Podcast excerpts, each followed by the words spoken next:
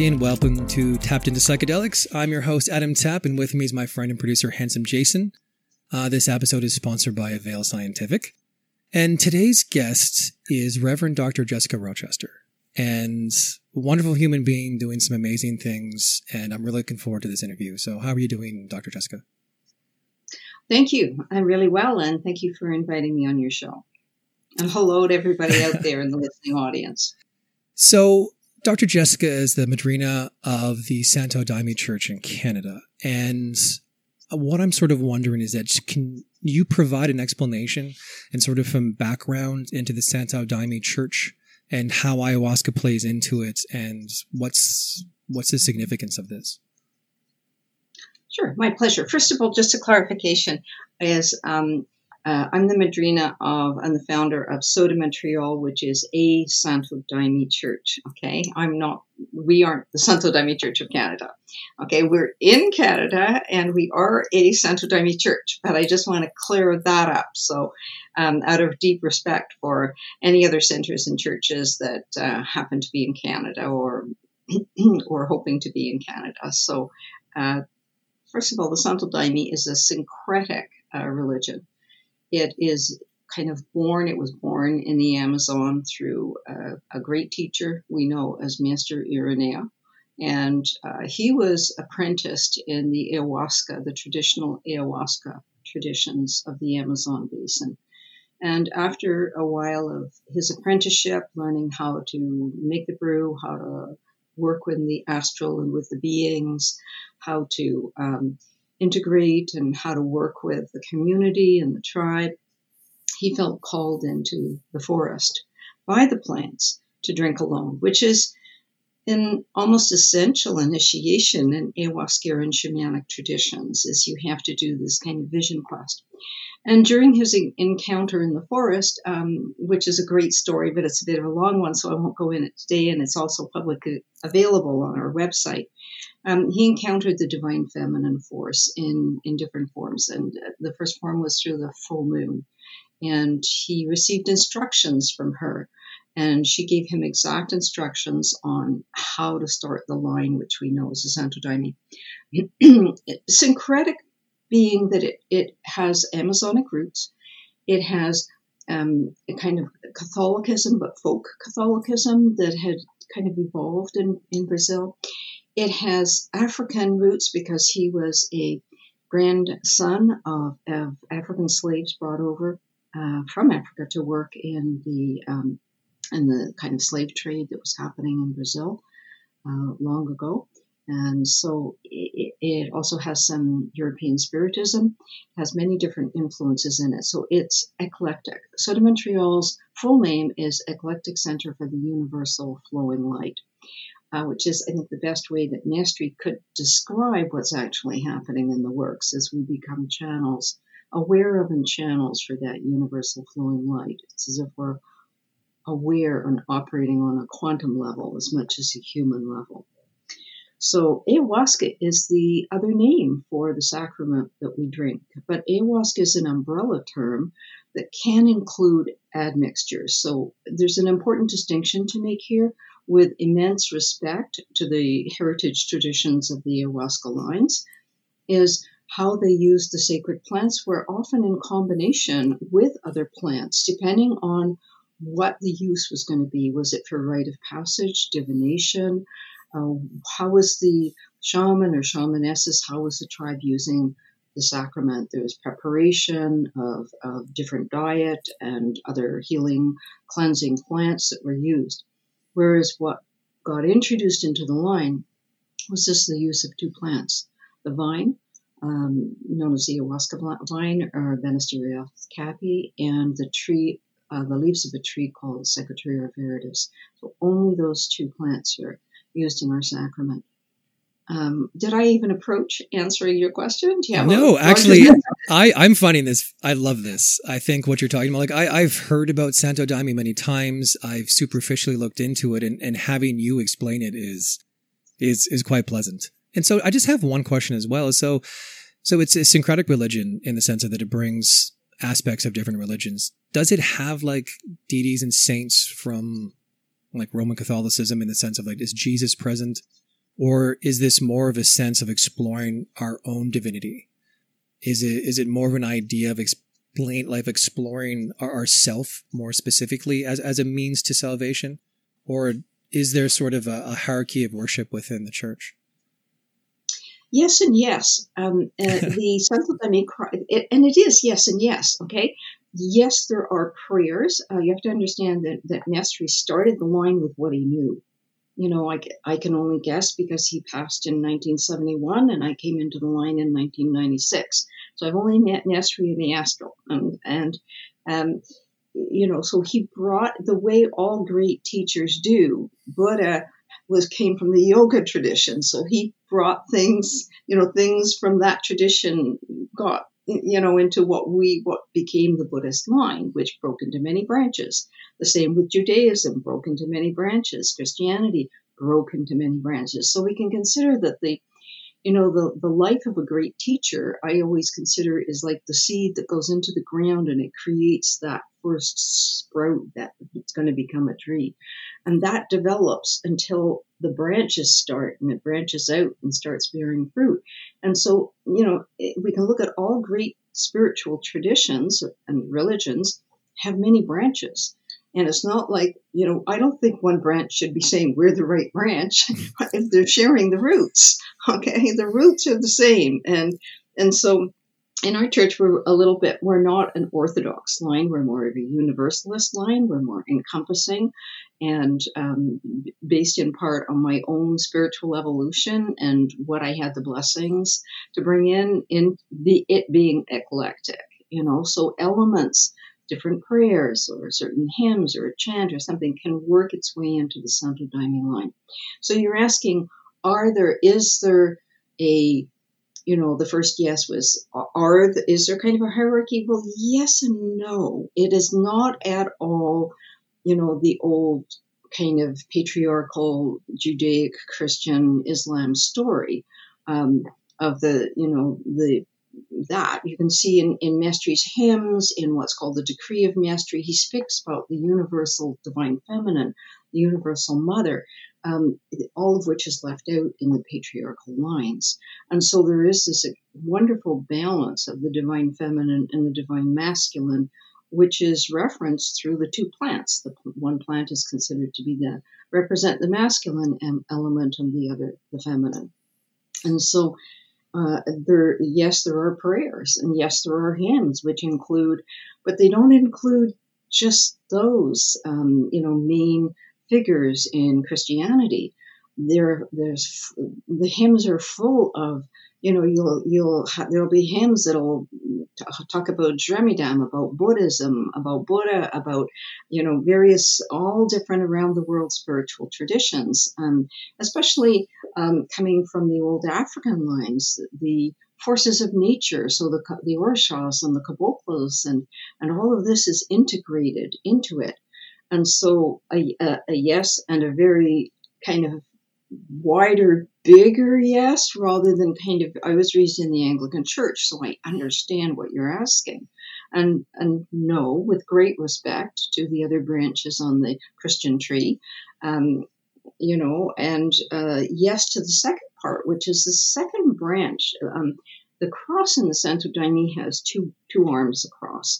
And when I first came in, I, like everybody else, is like, what does the second arm represent? And I was quickly told that, you know, apart from a number of other interpretations that people may have as an inner re- revelation, that that means Christ consciousness being born inside of us and our awareness of consciousness, that, that Jesus is seen as a great teacher who um, whose teachings we can access through our own consciousness of Christic, meaning beyond the story of Jesus, consciousness. Okay, did that make sense? No, that was that was an excellent, excellent explanation. So it, it seems that what you're saying to me, and this is my interpretation, is that it's taking the metaphor from religion and then allowing people to access spirituality in themselves as opposed to being the gatekeepers to the sort of salvation as you see in most organized religious structures. We none of that exists in our church here in the Santo Daime. the soliciting is forbidden. It's none of this come to our not not only is it not allowed, it, it, it it's the opposite. You have to find out about it. You have to apply. You have to go through visitor screening. You have to have interviews, you know, and, and that's the way it goes. And we will have some people who are coming for, you know, it, it, think about in the old um, kind of Hindu traditions where you have you know, a great teacher, a great guru, and, and people want to go and train with the guru, and he makes them sit by the gate for three days, yeah. and then he gives them a task, you know, and if they're still there, I mean, you know, he'll look out, no, they're still there. Okay, after three days, and they have to accomplish a difficult task of one form or another, he will say, yes, you're my student, or no, you're not. Okay, well, there's there are reasons why, you know, there's a saying, the Santo Daime is for everybody, but not everybody is for the Santo Daime. Yeah. And and that's just a reality. And it's not because the Santo Daime is some exclusive club where we keep some people out. It's just it's kind of the wisdom of the guru, which is that there are some people who just because of why they're coming, they're coming because a friend went to Burning Man and or they read something on a blog site or they're all excited or they're in a desperate place you know, we have a lot, because of the media attention to entheogens, we consider our, our sacred plants and our sacrament to be an entheogen, not a psychedelic. Okay, psychedelics, quick definition. Psychedelics would be pharmaceutically or laboratory made substances, um, which can be graded as to content, excellent for research, clinical use, um, therapeutic use, things like that. Entheogens are sacred plants that are used in the plant or plant extract form and have been used for thousands of years, if not tens of thousands of years, for some of those sacred plants. So, did I answer your question again? I'm no, sorry. No, again, going you're, on these you're topics, and I like them so much that I can yeah. keep going. So, not everybody is in a place to have their consciousness opened and in such a it can be in a very rapid way. And because we we're a church, we sing, we you know we're we are a spiritual center. We sing, we pray, we meditate. We aren't a clinic. We aren't a therapeutic setup. We're not a hospital or what have you. Because of media attention and a lot of stories, we we do have a lot of requests from people who contact us saying, you know, I'm I'm severely addicted to this, and I've heard that ayahuasca can heal me. But we're not set up to help people in this current moment. We are not set up to help people who are struggling with. We don't have the support system to be able to offer them the support and the guidance that they need. Down the line, we hope, because it's only five years now that we're that we have our legalization, even though our church just celebrated its 25th year. Um, so we hope down the line to be able to work with um, you know, other other with clinics, and we're already working with. I'm already working with um, a number of universities and planning their programs and advising on programs to develop um, study programs for people who wish to train in and understand and know how to work in um, deep, non-ordinary states of consciousness. Another concern, while we're talking about this, um, is is that you know the perils and the promise and the risks and the benefits. And, you know, this is another thing that's had so much media attention and a lot of enthusiastic people, well intentioned, enthusiastic people in the field um, are galloping ahead, creating programs or galloping ahead, opening clinics and galloping ahead and doing all kinds of things. And I think making a lot of promises of what is, what is the potential of some of these things and not taking into consideration as wisely as they should some of the risks.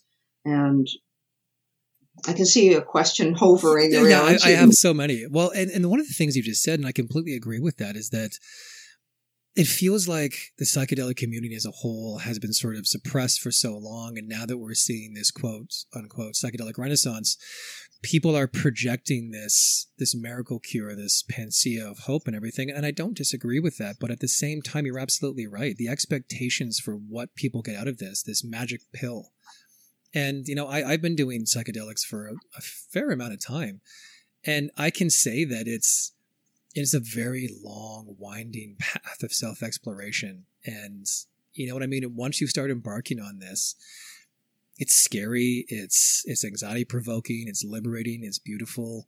It's it's so many different things, but at the same time I feel that as as a social movement, maybe we're projecting it in an irresponsible way. And the fact that people are coming to you with you know addiction concerns and people are superficially reading these articles thinking that they're going to come in do ayahuasca you know see a jaguar and somehow be cured of all their problems. And i'm like you know it's it's a very dangerous statement to be making.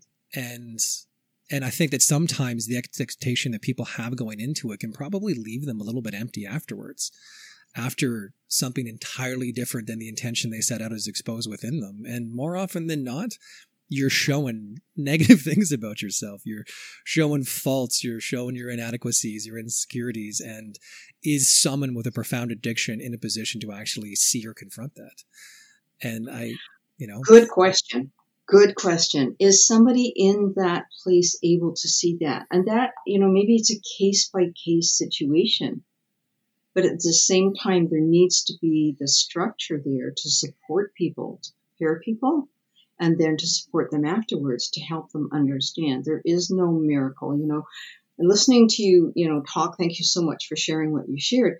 And maybe just a little bit more uh, background biography on myself. I trained in the work of Dr. Uh, Roberto Assagioli, uh, the Italian psychiatrist, his work Psychosynthesis. I trained directly with Dr. Stanislav Grof, um, for those who don't know him, he's one of the founding fathers of um, the work that he did um, in, in psychedelic therapy, working with LSD. And um, you know, you know, the work that he's done, I think, should be um, almost required reading for everybody who's in this field. Um, I I recently published two books called Ayahuasca Awakening, uh, a guide to self mastery, self discovery, and self care, trying to address the very questions that we, you're asking and the topics that we're talking about now. And you know, in in what I write, I, I use Joseph Campbell's work of the hero's journey because it really is the hero's journey we have to be, as you said, you you've done your own experimentation over a number of years, and you you found that there was no quick fix. Mm-hmm. If anything, you were only having revealed your shortcomings and you know your and your lower unconscious and your dark side, you know. And it's like, who wants to look at that? We all want, you know, unicorns and crystals and rainbows and and you know, encounters with deities and magic messages from the astral and instant healings. You know, and this is part of what, what I call New Age nonsense, which unfortunately has been propagated by, you know, by unfortunately, um, you know, some people writing books and, and giving podcasts or TED Talks about, or maybe not TED Talks so much, but you know, giving talks about, you know, how, how all you have to do is kind of visualize it or wish it or positive think it enough and it will happen to you. You know, that, you know, if you just set your intention and stick it on your fridge and do all of these things, that these things are going to kind of magically appear. And, and this is just not so. You know, we can pick apart that argument, okay, very, very quickly, you know, point to the people who don't have water, who don't have food, who don't have shelter, who don't have safety, okay, and say, they, I'm sure they're imagining, look at the people who went through, you know, plagues and illnesses. You think they weren't positively thinking and praying? Okay. You know, so, I, I think what you're referring to in that whole mentality seems to me to be a very staunch reflection of people growing up in a profoundly capitalist society where anything is thought to be possible. And unfortunately, you know, that doesn't reflect the vast majority of the world. And, and I think that, you know, there's an interesting note to take here is that the idea of modern psychiatry is based on European and North Americans. And that only actually represents 20% of the global population. And so we're inferring, you know, a very different lifestyle that has only existed for a flash in the pan of human existence, and then blanketing that on human emotional structure. And I find it very destructive that that seems to be something that's going hand in hand with psychedelics right now. and that's it's it is it's this idea that you can do psychedelics and you can visualize and change your life and do all these things and i'm like yeah that's that's possible but at the same time i think that the real root of psychedelic use is to be actually content with what you have and to be okay with failure and to be okay with pain and suffering and realize that that's just fundamentally part of the human experience. And it's it seems that psychedelics now in this whole new movement are being taken and sort of perversed into that same capitalistic grind that we've all been existing in for the last, you know, couple hundred years. And I find it very yes. refreshing your attitude about this and how you look at it and what you're doing. Because it's to me it speaks of reality as opposed to this mythological sort of cape that we're trying to wear while we move through this. Well, thank you. That's a, a very that's a very kind compliment. Thank you so much. And uh, the thing is, it's it's it's been hard won. Okay, it's been hard won. I'm I'm you know I'm 50 years actively involved in in the winding journey of spiritual traditions. Even you know that's actively, uh, spontaneously, and and you know, without my doing anything since I'm a young child, I had profound spiritual experiences and I had no, I had no map. I had no cartography. I had nothing to explain to me. I was raised in the Anglican church, which, you know, is a lovely tradition and, but it didn't, it never met, it never spoke to what I was experiencing. And especially it couldn't because as a, as a young girl and then as a young woman, there's nothing in in the catechism there's nothing in the in the male deities okay don't get me started on this because it's a fascinating study of how the divine feminine and therefore all the feminine rites and rituals vanished 6000 years ago and they've been trying to work their way back up to the surface since. And so especially what women need which is you know they, we need to understand that relationship of the divine feminine and the divine masculine and the equality, and that everything uh, that is in existence has this natural balance to it and equality and unity to it. And if we if we mess with that, then we've messed with exactly what you're saying because we have to see that it's the patriarchal religions that were influencing science just read the history of science and, you know, you know, Galileo confined to his house for developing the telescope and saying the Earth isn't at the center of the universe, you know, and we can go person by person. Um, Assagioli was under house arrest. Was it for six years, I believe? Because of his principles that he was teaching of the cartography of, of the human, you know. So, and his dissidence, you know, his disagreement with what was happening uh, during the war. So, we can see that there, there's a wonderful article that just came out. Um, and I just happened to spot it early this morning, actually, about is psychiatry more of a religion than a science? And there's some psychiatrists speaking to that and they're saying we think it's more of a religion than a science. Now, isn't that an interesting door? And that maybe the DSM needs to be set aside. It's not the Bible, okay?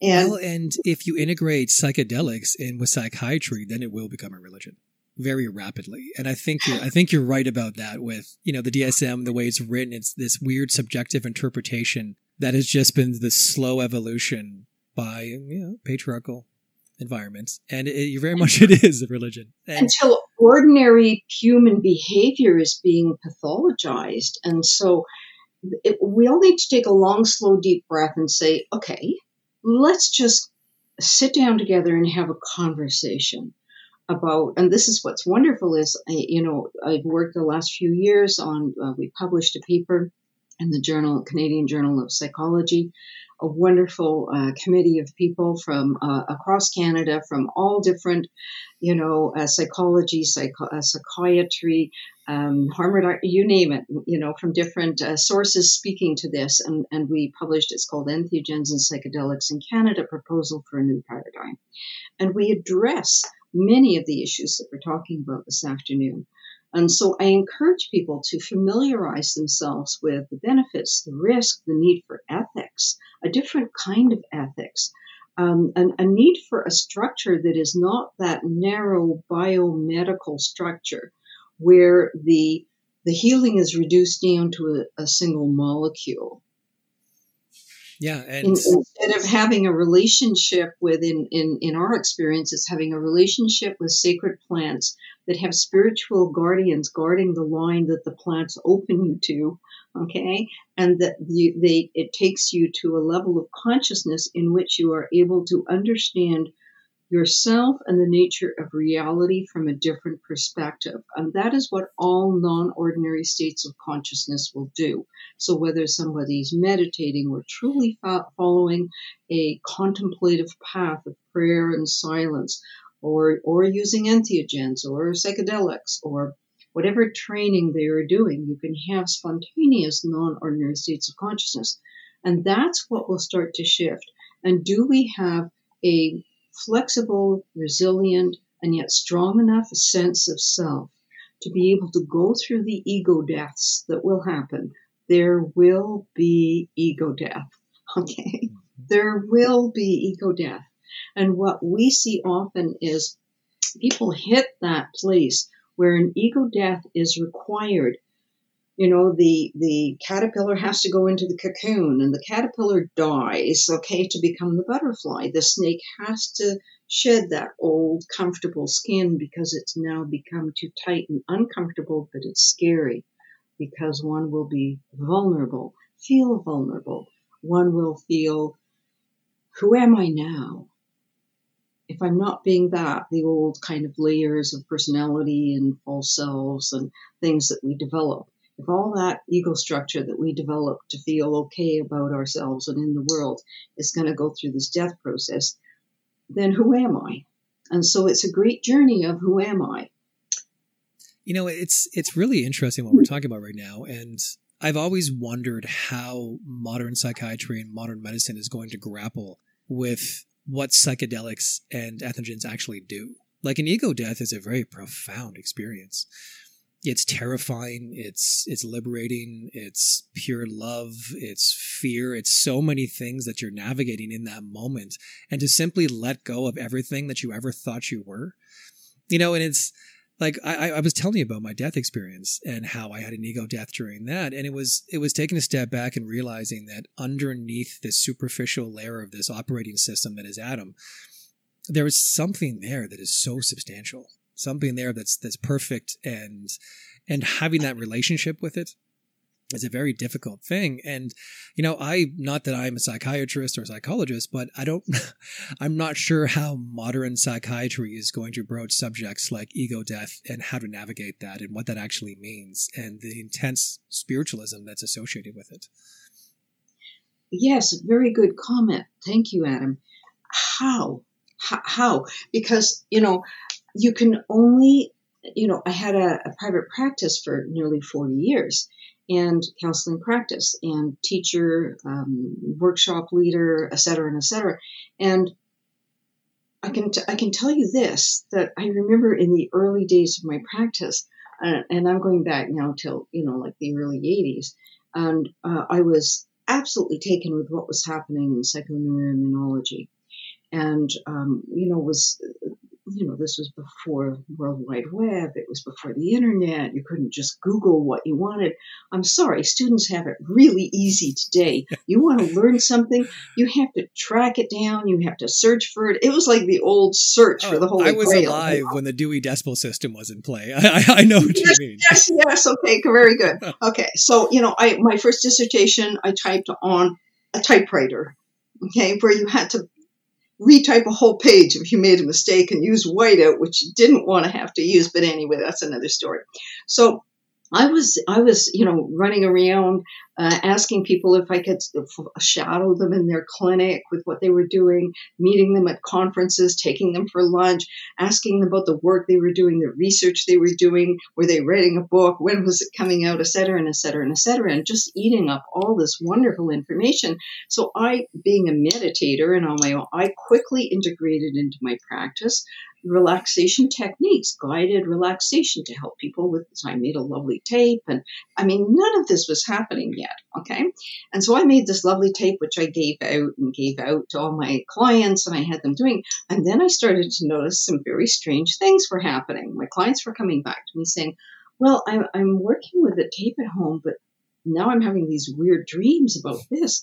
And this thing came up for me. Or they'd be sitting in my office and all of a sudden they'd be going into what seems to be like a past life.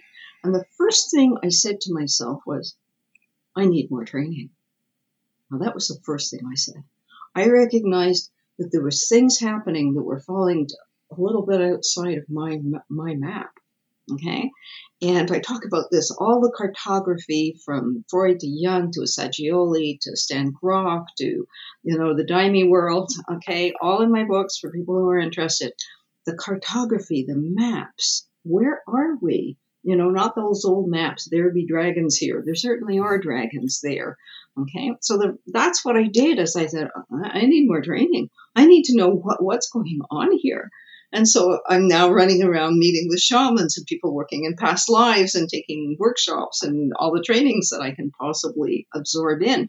And that's what needs to happen because you can, if you if you're going to take people's profound inner experiences and try to take your map and impose it, you know, and if your map is the DSM, what are we up to five? If that's your map, then then you're then you're going to be pathologizing spiritual experiences. And this is something that I, I say fairly frequently, but in all these years, I have seen spiritual experiences pathologized. And on the other side, I have seen pathology spiritualized. People who do not have, because there's, we can kind of be putting our noses in the air and shaking a finger at the traditional models of psychiatry or psychology but you know what?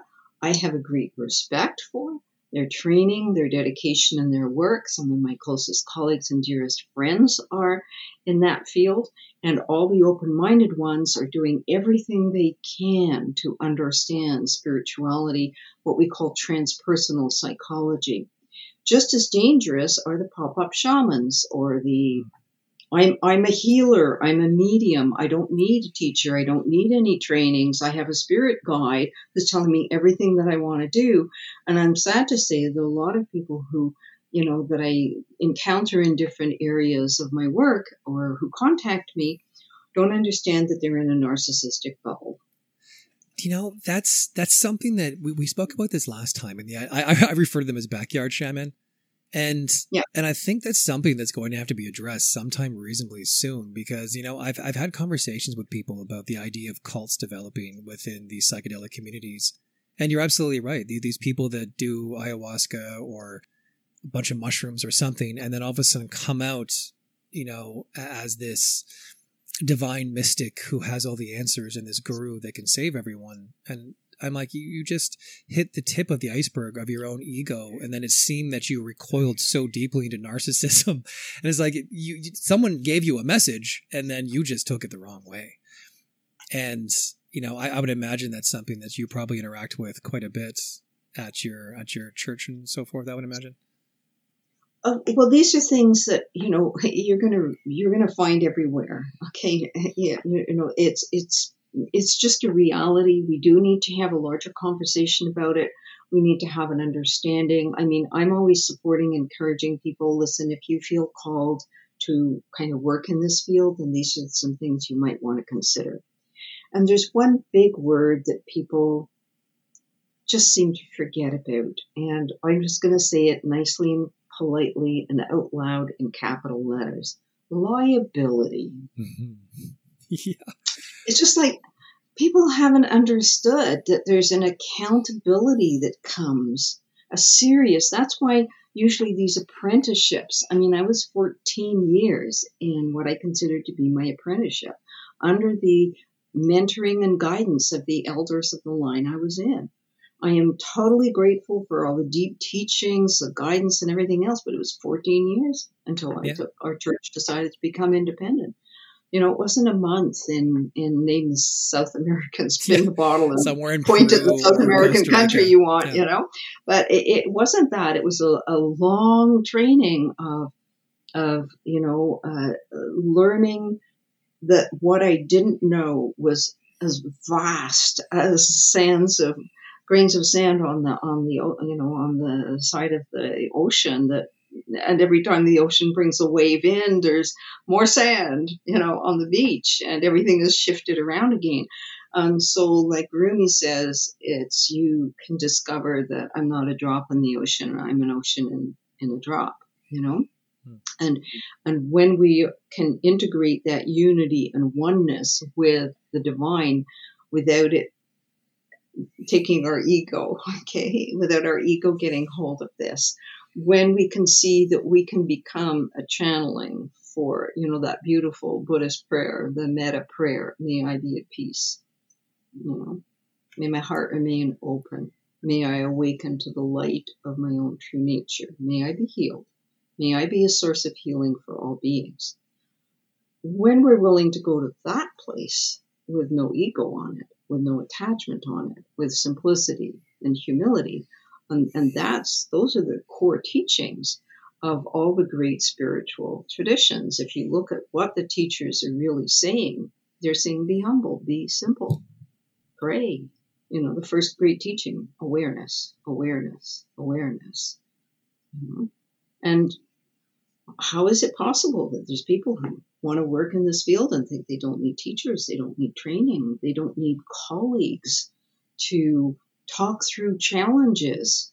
Um, to say, listen, I'm having, you know, I'm, I'm reacting on my side to something that's happening over here, you know, or I'm seeing that there's something happening. I'm not quite sure I'm handling it. Can I chat with you about that? I mean, those of us who work in the field, we know the importance of of this level of respectful and supportive dialogue. And the need for ethics, which are so essential um, in, for, you know, dentists have ethic codes, physiotherapists have ethic codes. Explain to me why people working so closely with people in psychedelics think they don't need an ethics code. You know, and I, this one thing that I come across a lot of is is people who are taking on this role as these these healers, and again, the liability. Like you can really break people and, and I don't mean that in in a sense of like destroy someone, but you can really take whatever issue that they were trying to uncover and in that moment they can completely lose their identity they can lose their sense of self they can be completely immersed in this traumatic event and and simply doing ayahuasca a handful of times does not prepare you for that. And, and I feel that we have a long way to go with developing ethics, with even establishing who is able to provide these. Because part of me, like, I I resist and I resent the idea that psychiatry should be the new priests of this religion. I think that there's huge amounts of people who have the capacity to hold medicine and and help people. It's just a matter of trying to unravel how to do that what is ethical, what isn't ethical, and having like a standard which people can adhere to. And another thing too is like, you know, even though I would say that all psychedelic entheogens fundamentally have a similar message, there's a very different means on how to get there. And they're not created equal. They're they're different. How they give you messages are different. How they affect you is very different you know, like you primarily use ayahuasca, but I, I, would imagine you probably have experiences with other psychedelics. You know, like how did how did you get to the place that you are right now? Like you talked about going into training and transpersonal counseling and and just wanting to understand because current psychological practices didn't really hold the answers to you. So how did you get to this place where you are now? Like it was a long path, I imagine. But it's a long journey. It's a long journey. Uh, as I said, it began when I was a young child. So you've put a couple of really good thoughts in. If you want them to get lost in the woods, so you know, in order of how they popped out of you, um, you know, you're, you're saying that you know, training and uh, yes, ethics and things like that. So this is again something that we try to address in in this paper that we published. And you know, every anyone listening who's interested, you can get it a, a PDF free on my website. And so, um, you know, please, please go there and read it if you're in the field and, you know, contact me if you're, if you're a, a professional and you have questions around it. happy to support. In Australia, they read our paper. They're now approaching the Australian government with some of the recommendations. In England, they're approaching, they're considering approaching their government with some of the recommendations that we're saying. So they're pretty basic. It's about education. Is there, is there a norms, a standard of education so that what's being taught is inclusive of what people need to know. Like dentistry, you need to know stuff. Accounting, you need to know stuff. Okay, psychedelics and entheogens, you need to know stuff. Okay, so education and then credentialing. Who gets credentialed?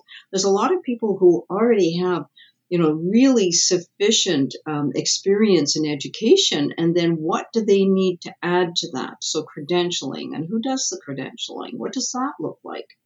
Okay, and right and then ethics. So, wrote a code of ethics that we recommend people consider either adopting or adapting to their own particular needs.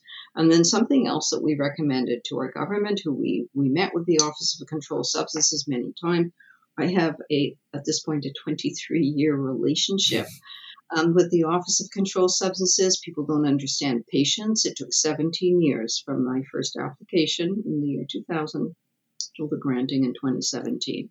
And a lot of the drag down was um, because of a variety of different things, uh, the tricky international thing of import and export permission, export permission from Brazil, import into Canada, political changes on the Canadian political scene for quite a few years.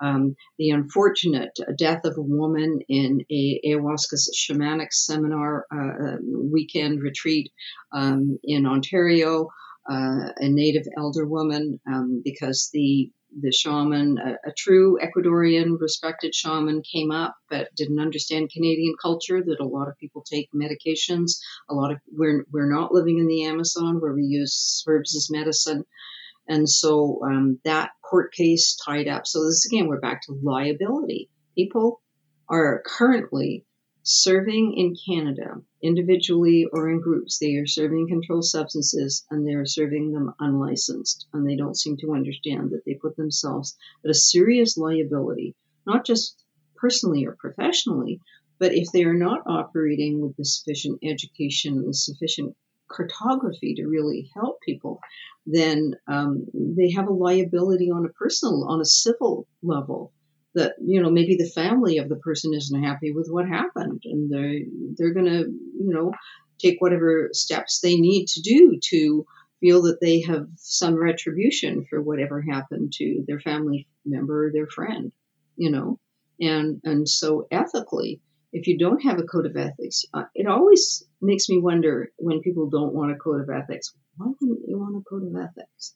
That kind of you know m- money power sex, and substances. Those are the four main suspects.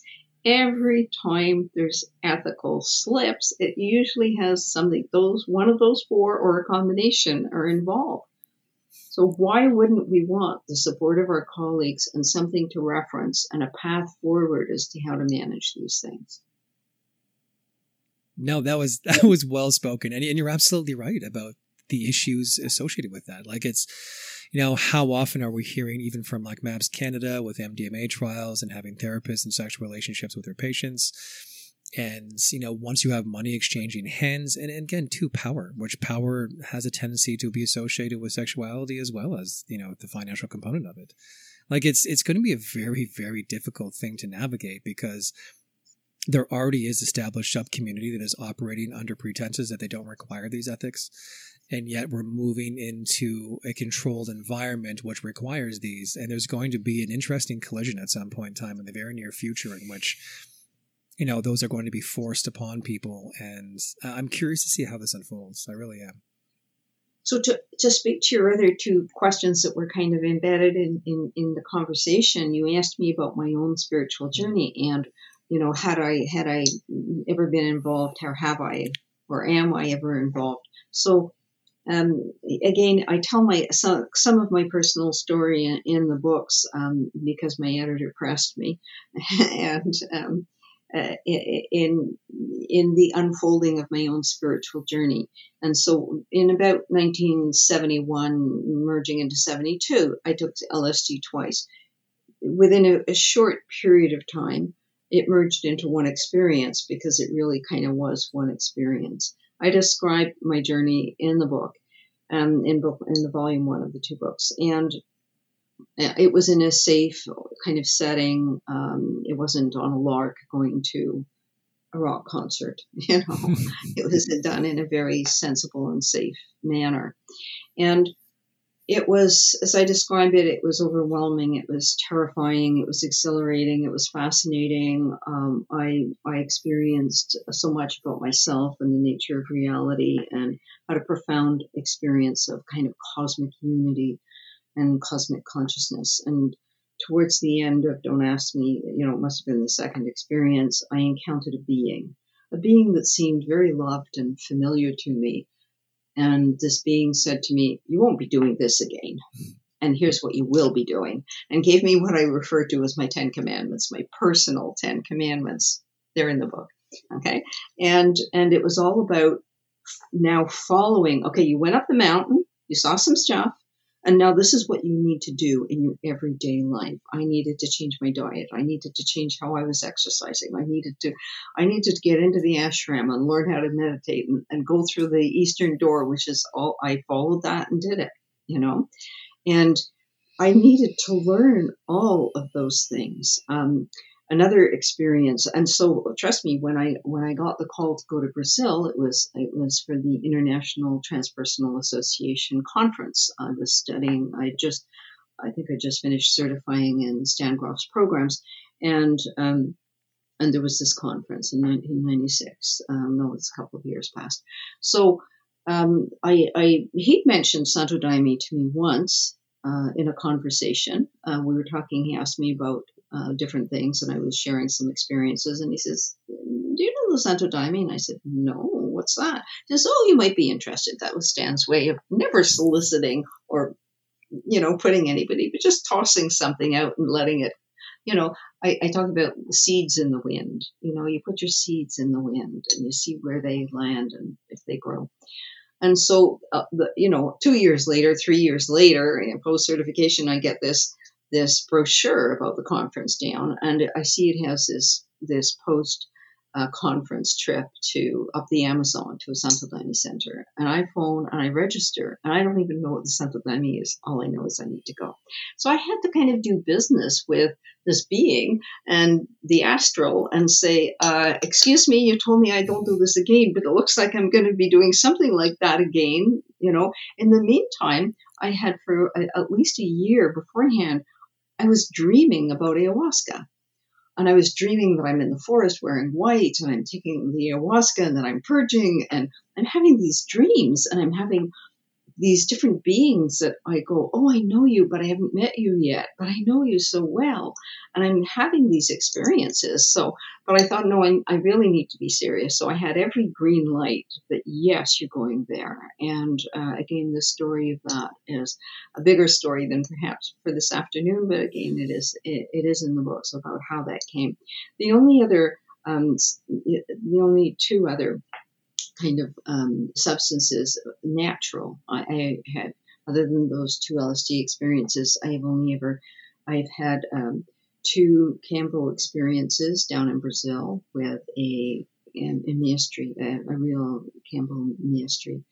And um, and I really didn't want to do either of them, but I had two two profound dreams in which the tree frog visited me in the dreams, and it was really clear that I had to do this. And and they were difficult experiences, but profoundly rewarding.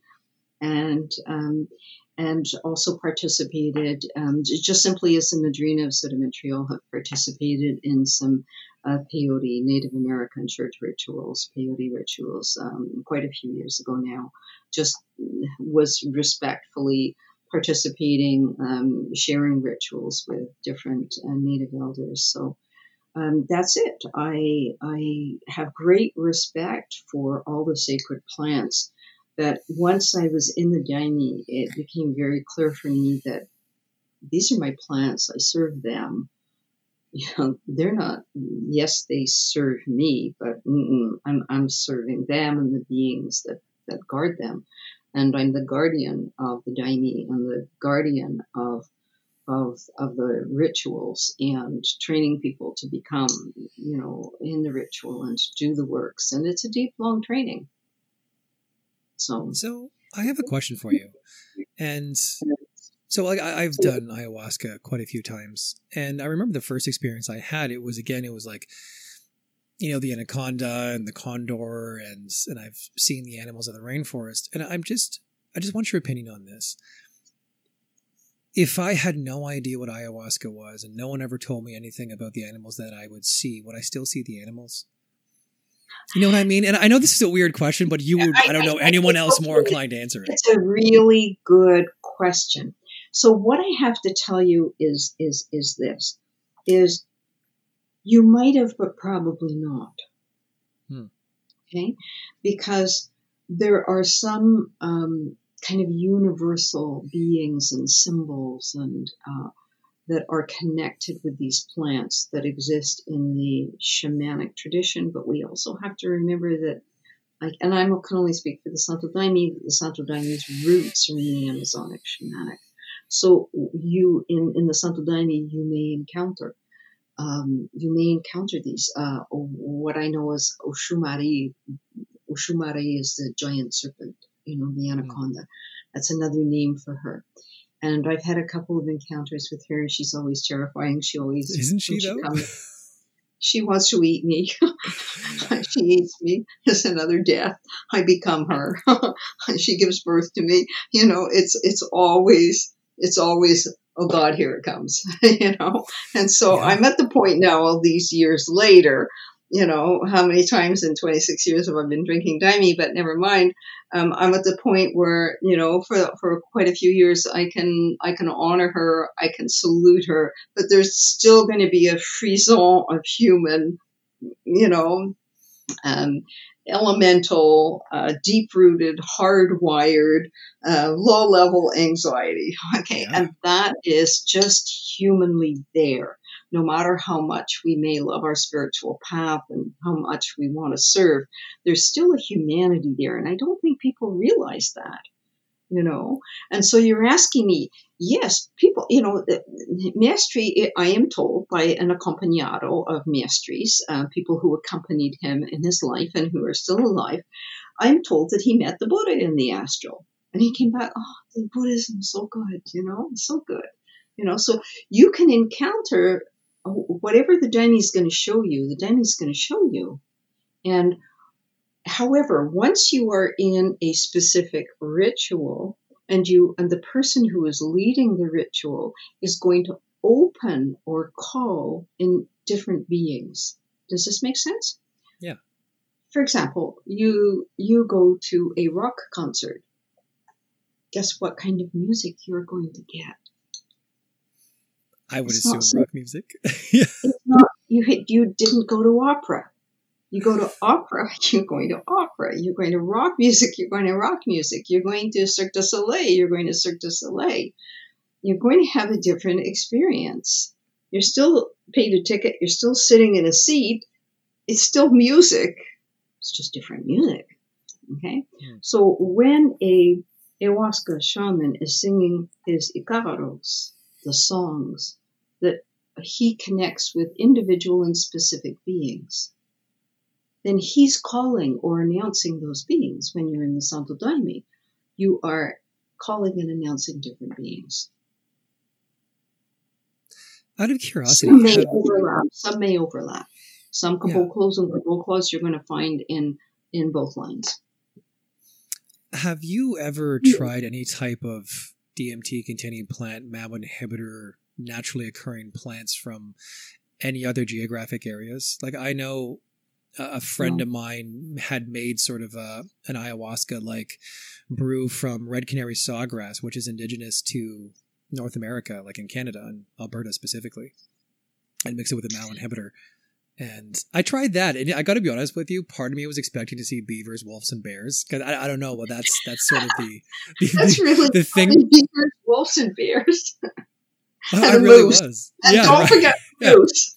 Beaver okay, and a moose, my spirit animals. Yeah, and it, it, was it was a very interesting experience. And actually, all I really saw was this it was like this huge cave with this purple crystalline structure emanating life and love from it, and it was just completely encompassing, and it had these strands running off of it that seemed to go everywhere and be everything, and it was a very beautiful experience. But I just Mm-hmm. was curious if Down in the quantum, you were down in the quantum realities. yeah, So, um, no, I'm going to say this again is I was told by a being I know and love, you don't do this again unless it's very clearly with permission. And I'm not seeking anything. I seek nothing. You know, do you know? I, it's really by the grace No, I, it's I by was going to say. that I that I that I, I you know I serve these plants. I'm I, I serve these plants.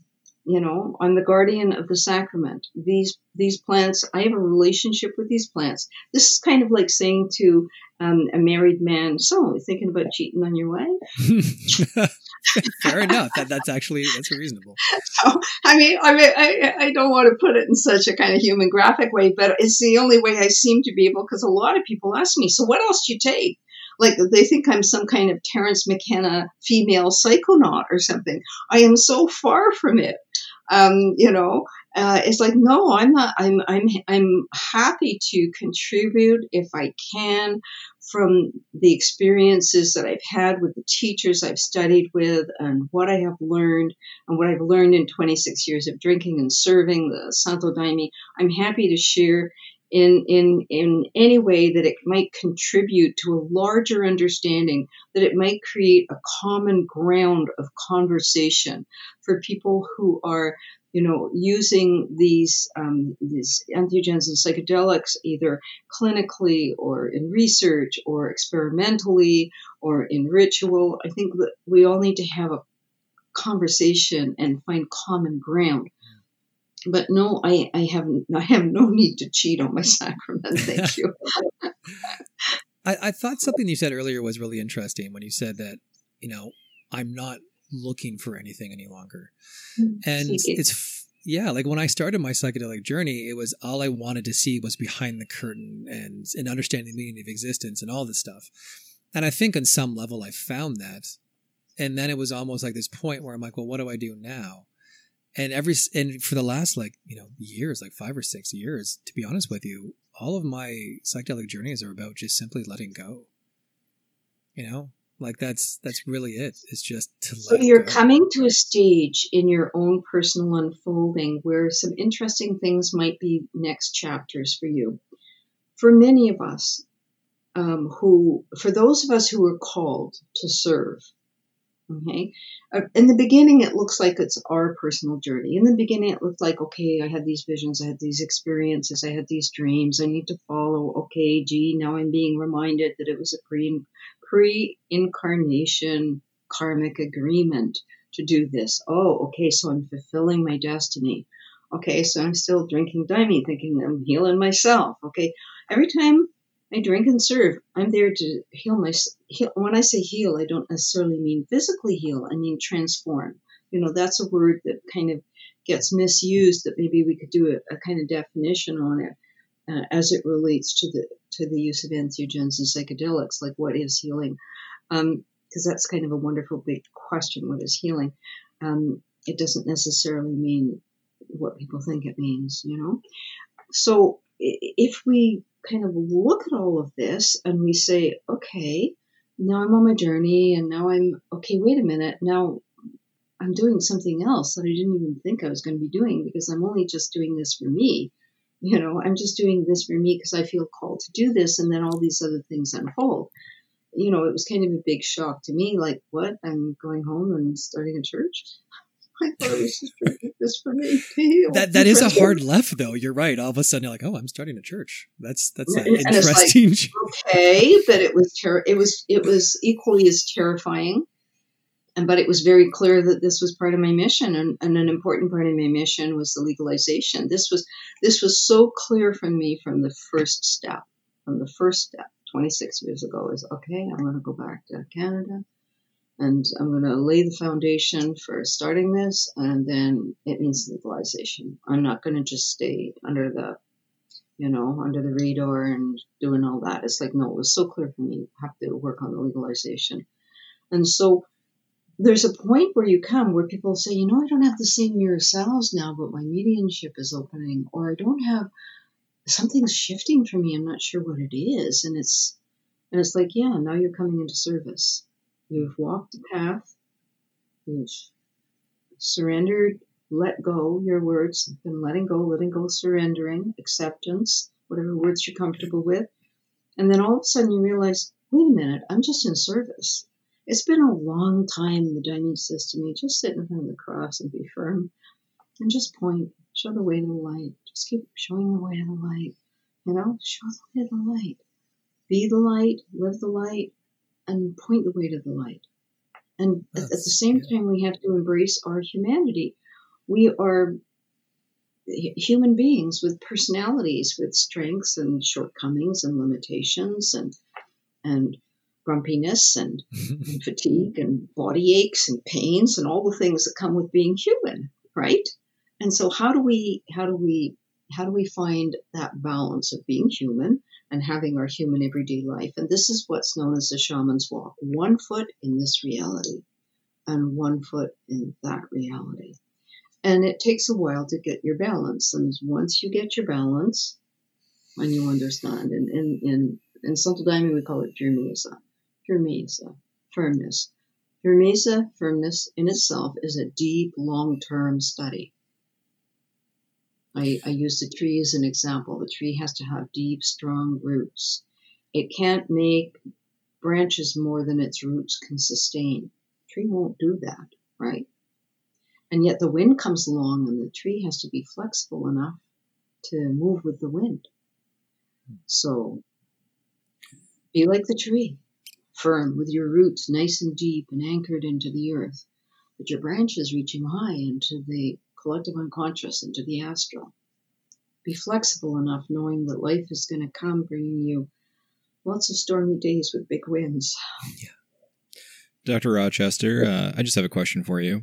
Um, with organized religion kind of being on the decline and uh, secularism is kind of increasing in society in general, what is it that um, the Church of Santo Daime brings or has to offer um, anybody who's looking to increase or expand their spirituality? And what sort of people would be best suited um, to seek out uh, your religious faith?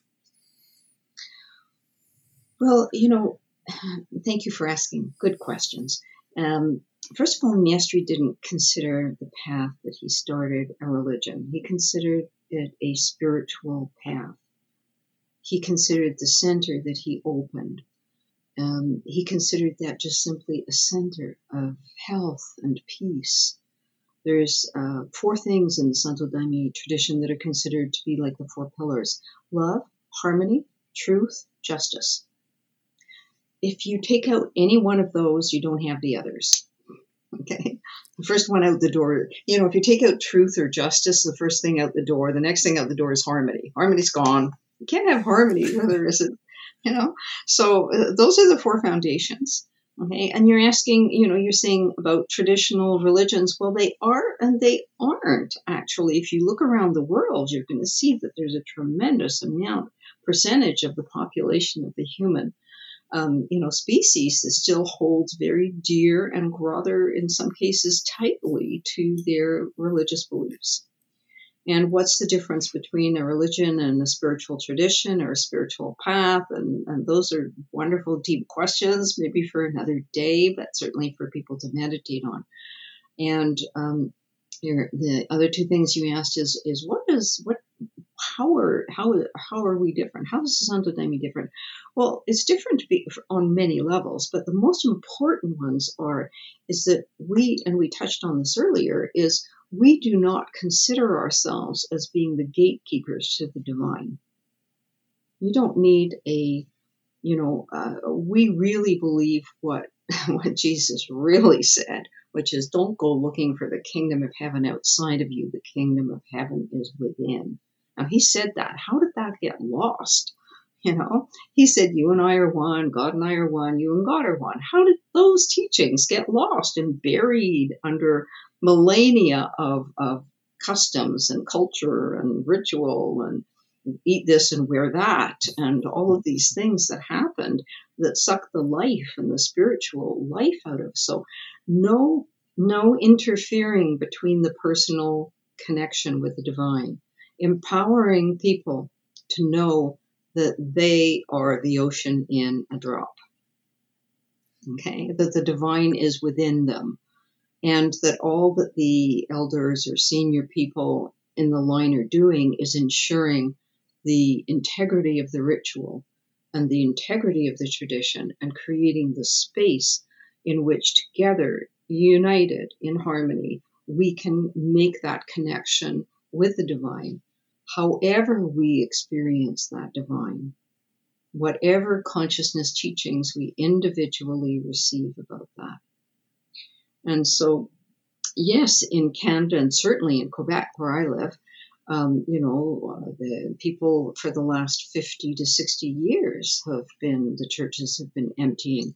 But that's because they were, you know, very Buddhist here, they were too tight. Yeah.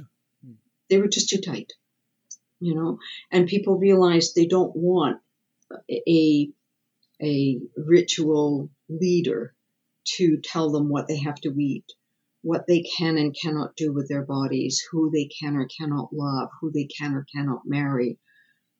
They didn't want that. They needed to find that inside of themselves and be at peace and in harmony with that. And um, and that is, you know, what we believe. If you, if anybody's interested in the principles for a church, they're on our website. Our mission statement is there. Um, the equality of people, and um, the the principles are there of equality and respect and non-interference in in individual lives. At the same time, that we do have, of course, rules of the salão, which means how you conduct yourself in the ritual, and um, and we do have principles that we uh, ask people in the code of ethics to abide by once they become members, associate members, and even our visitors, our regular visitors and new visitors, are obliged to uh, abide by the rules of the salon. I think you asked a third question, but I, Jason, I'm sorry, I've forgotten what it is. So, Adam, if you want to pick that up, or Jason, you want to repeat it? I think he was sort of asking also is that who would be looking for this, and you were talking about ah. exclusion criteria, but I feel like you partially covered that when you were just you, you were mentioning the people who don't want to be constrained with ritualism. And you know and one of the, one of the biggest issues that i've always had with organized religion and i technically grew up irish catholic irish protestant which is a fantastically ridiculous mix was just that. It was, it was this sort of weird blind faith take my hand let me tell you how to achieve salvation and none of it ever seemed to be the right way and you know, every single thing that bothered me about organized religion, it very much seems that you guys have actually moved entirely away from that and just allowing people to experience spirituality the way it was supposed to be experienced. And I, I completely agree with what you're saying about, you know, the the neo-Christian groups and where Jesus emerged from, and that idea of, you know, I, I very much do think they were psychedelic based, and I think it was, you know, you don't need to go into houses of of wood and stone, lift a rock and you will find me, split a piece of wood and I am there. You know what I mean? Like salvation exists all around us. Consciousness exists all around us. That's what we're looking for. This isn't some anthropomorphized deity or bearded sky daddy watching me masturbate and judging me or some nonsense. This is, you know, it's it's finding spirituality within ourselves. And I find that the mechanism in which the Santo Daime faith is projecting this to be deeply refreshing and I think it's actually beautiful. Oh, yes. Well, I guess I'm biased because I'm following the path. But, you know, as you were talking, I was thinking of a Joseph Campbell quote that I really love very much about the patriarchal religions. And he says, the only problem with Jehovah was he thought he was God, you know? and, you know, uh, you know, plucked out of the pantheon of gods that existed 6,000 years ago, uh, the female deities and representations of them dismissed and erased. And again, when they were in early Christianity, when you know, for those of you familiar with the history in the the the in the city of Nicaea, the bishops' mm-hmm. council in the fourth century, when all the women's epistles and and, and gospels were yeah. all trashed. One third of the attendance.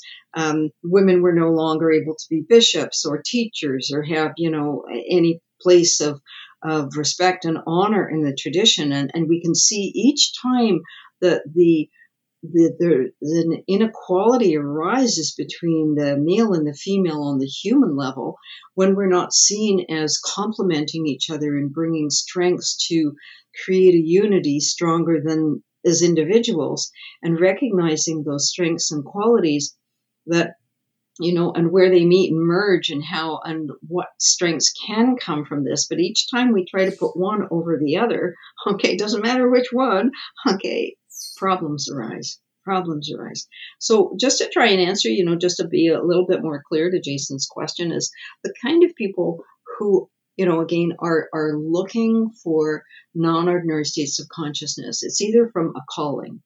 They may feel called to our particular plants we've had many people come saying, I dreamed this. I had a dream. I dreamed this the same way I dreamt I'm drinking ayahuasca in the forest, wearing white, purging. And it came to pass. Okay, I'm in Brazil. I'm in the forest. I'm wearing white. I'm purging. Okay, I'm in the Santo Daime ritual, my first and, and second ones. And you know, lo and behold, um, you know, so a lot of people, the plants are calling them. They start reading about it. They start dreaming about it. And so they're called. Okay. Other people have, have taken other substances and they start to feel uncomfortable either taking them alone or they feel uncomfortable um, taking them in settings that are not spiritual settings. They're kind of um, recreational settings, let's say, or they're not comfortable that there isn't enough there isn't enough maybe structure for them or principles or something okay so they want they're looking for a community and they're looking for a ritual in which to share um, and, and there's people who come because they already have meditation backgrounds and prayer backgrounds and they're just ready to take the next step and then there are people as i mentioned earlier who are in a very troubled state and they need more support than we can potentially offer them at the time. And this gives us a lot of sadness in our heart, but we also have regulations. So this is an opportunity for people in the listening audience to understand that we are under regulations from Brazil, okay, where our sacrament comes from, and in Canada.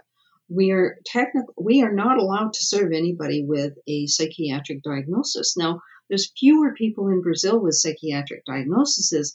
You know, all you have to do is like seem to, I don't know, these days almost normal, average human behavior, grief, regular grief, the loss of a loved one can be pathologized, you know, can become a syndrome or something. Oh, people grieve and we all grieve in our own ways and we just need more human support on sharing support um, and more cartography to work with um, to understand how to support many of the human experiences. And yes, there is such a thing as mental illness. And yes, there are people who do need medication to help them live a, um, you know a more satisfying or regular life. And so it's navigating through those things. Um, in Brazil, and I imagine here, the regulations are such that anybody with a psychiatric diagnosis to be served our sacrament needs to have the permission of the prescribing physician and or psychiatrist and or psychologist depending on you know who they're seeing and and and the support of their family and loved ones because they're going to go through passages and face difficulties. And you know and on top of all the screening and the support that they may have so that they need to have that support system in place uh, to be able to have the experiences and then you know have the support. So again i think i mentioned earlier that's something that down the line it may be a few years down the line i imagine it will be that we will be in a position to work with um, a clinic of people who have added training in non-ordinary states of consciousness who will be able to give people who are struggling with you know certain emotional and or psychological and or mental situations in which they just need more support more integration more preparation. Okay. They need to learn how to meditate. They need to learn how to be still. They need to learn these things. Otherwise, it's going to be really hard for them.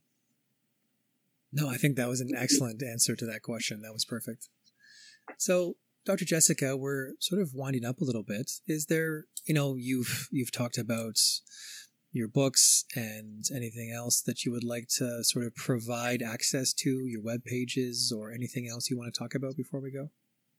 Well, sure. Um, what I have done in the hopes of education is I've made all the videos and podcasts and everything and publications. You know, obviously not my books, but I've kept the prices as absolutely reasonable as I possibly can. People interested in my books, you'll find them on the website. You can click right through to Amazon or the publishers. And I do have uh, some other publications that you can click into that I offer free. Sorry, Dr. Rochester just for a second there, because yes. um, you've mentioned the website a few times. We will attach to the show oh, notes, yeah. but can okay. you just go over it quickly for our listeners? thank you, thank you. It's www.rev Dr. Jessica Rochester. So R E V D R Jessica Rochester dot com. Couldn't be more simple. Our church website is uh, santodaime.ca, www.santodaime.ca. And no, if you reach out to me on my personal website, it is not a a rapid, you know, entrance into the church. You will be redirected back to the church and to visitors information. And I highly encourage everybody, if you're interested in the work I have done and am doing in my publications or the educational videos, please visit the website. If you're interested in visiting the church, by all means visit my website and get some background. But please go to the church website and please read the background, the principles, um, our tenets of our faith, um, our code of ethics, uh, the visitor screening principles that we have. Uh, when I came into the Santo Daime, it it was basically a apprenticeship that was oral, an oral apprenticeship. Okay. And so one of the first things I had to do was think, okay, well, this isn't going to wash in the Canadian culture. So um, need to write a code of ethics. Uh, I did uh, wonderful trainings with Jack Kornfield, who was in training, who was offering trainings with Stan Grof for a period of time and staffed with him at various retreats. And he'd written a book called After the Ecstasy, the Laundry when he published it. I think it was like 1990 something, no, 2000, 1999, 2000, somewhere around there. I read it. And they said, and in it he says, if you've joined a spiritual tradition and it doesn't have a code of ethics, write your own and take it to the elders. So that's exactly what I did.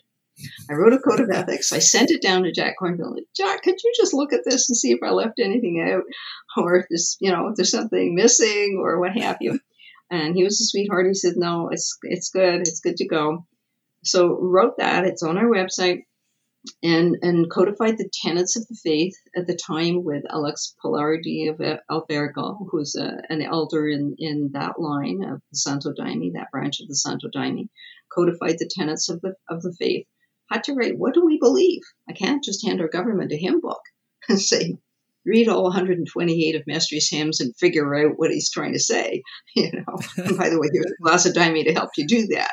So, um, that's that's kind of at the core of it is is that for the Canadian culture and I believe also for European and you know North American at large culture we do need to have it, it, having an oral tradition is just not going to work so well here. Yeah. People have to have things codified. The kind of visitor screening that we have to have is different from how things are in South America. We had to make adjustments to our culture and even our geography and um, you know, languages. And why are we singing Portuguese? So we're singing Portuguese. well, Dr. Jessica, I I really enjoyed this conversation. And, you know, when they say standing in the backs of giants, you know, I, I think it's a reasonable statement when this psychedelic movement has a lot has a lot to speak for with the work that you've done for it. So, you know, thank you for everything that you've done. You've spent a lot of time doing it and I very much appreciate the way that you look at this, the logic and spirituality that you incorporate within it, and continue what you're doing. And I wish you good luck across the board completely. Well, thank you so much. And, um, you know, uh, thank you for having me today and all the best for you and your spiritual journey. And may the sun shine upon you and the wind be at your back. Thank you very much. Bye.